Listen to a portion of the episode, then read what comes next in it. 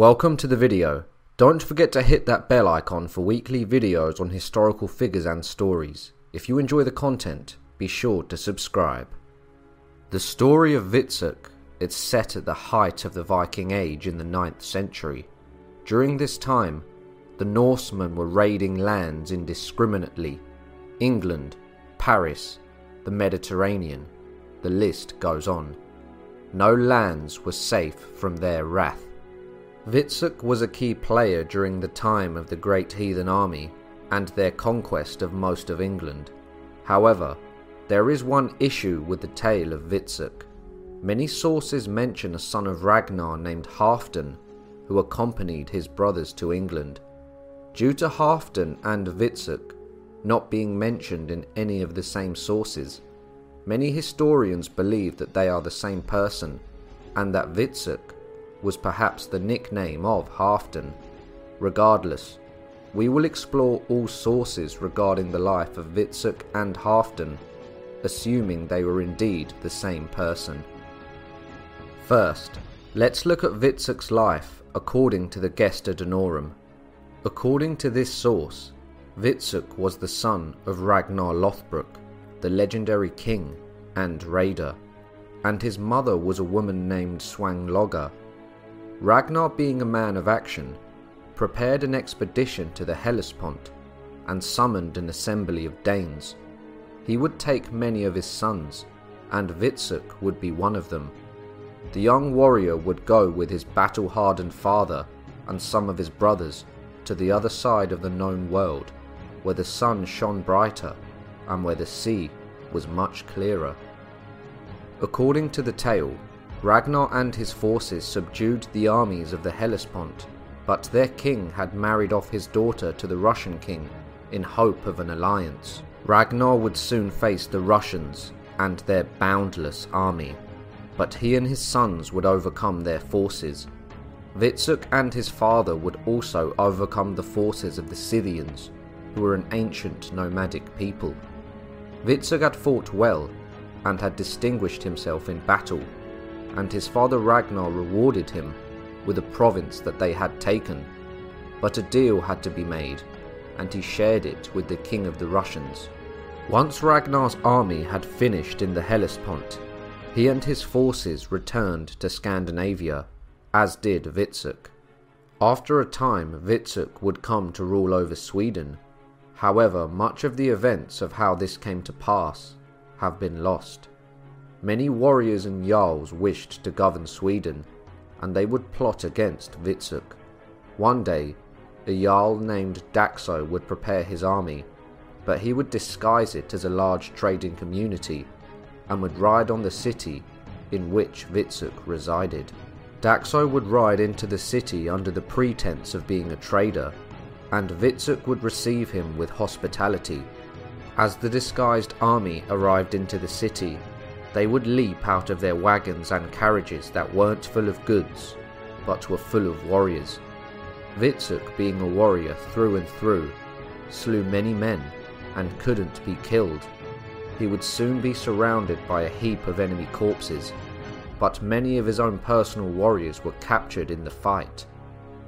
Twelve of his warriors were captured, and they were granted their freedom, but instead, they gave up their lives for their king and chose to share the dangers with their leader Hvitserk. Daxo was moved by the gesture from his warriors, now knowing that Hvitserk was a worthy king. So Daxo offered Hvitserk his daughter in marriage, but the dowry would be half of his kingdom. Of his own will, Hvitserk embraced the sentence of doom. Daxo then promised he could choose how he wanted to die. Hvitserk said he wanted to be bound and burned alive with his warrior companions. Daxo obliged him, and by the way of kindness, granted him the end that he had chosen. Now let's look at Hvitserk according to the tale of Ragnar and his sons, which has a completely different story. Ragnar would marry Aslaug, the daughter of Sigurd the Dragon Slayer. Together, Ragnar and Aslaug had four sons Ivar the Boneless, Bjorn Ironside, Hvitserk, and then Sigurd Snake in the Eye.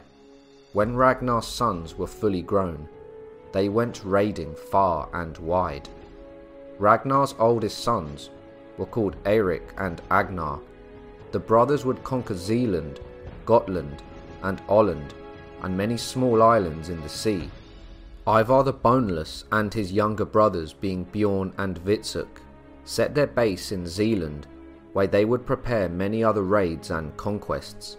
This, however, went against the will of their father Ragnar, but his sons would all crave war, wanting to become as famous as their father, but this would ultimately lead to some of their downfalls.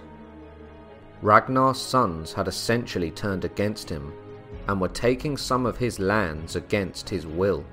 To combat this, he set up a man called Eystein Belli as king over Upper Sweden to hold the realm from his sons. Eirik and Agnar, however, his oldest sons, would sail to Sweden on their dragon headed longboats. Eystein would consult the Swedish chieftains and would raise an army to defend the land from Ragnar's bloodthirsty sons. Eirik and Agnar's army would clash against Eystein's, and a great battle would ensue. But Ragnar's sons were overwhelmed by superior numbers. Their troops were completely slaughtered to a man. Agnar would be slain in battle, and Eirik was captured. Eirik said he no longer wished to live after such a shameful defeat. He asked Eystein to catch him from below on spear points and lift him above all his slain warriors. His dying declaration was, Send word to my slender sweet stepmother. Tell her all my rings are hers. My brother's anger will grow when she brings the bounteous news of my demise. Aslaug would soon receive the news of both of her stepsons' deaths, and she would weep blood. She then said to her own sons, If you lot had fallen, they would not let you go forgotten. Hvitserk would answer, Let's plan before vowing how vengeance might be managed. Various vile torments await for Agnar's killer. King Eystein would hear word of the coming vengeance of Ragnar's sons, and would raise an army with every man of fighting age who was in the realm. Ivar, Bjorn, and Hvitserk would raise their own army, and when the two sides met, a climactic battle ensued. Rage and retribution would make them fight with a trance like fury. The sons of Ragnar were in the thick of the fighting and slew many men that day.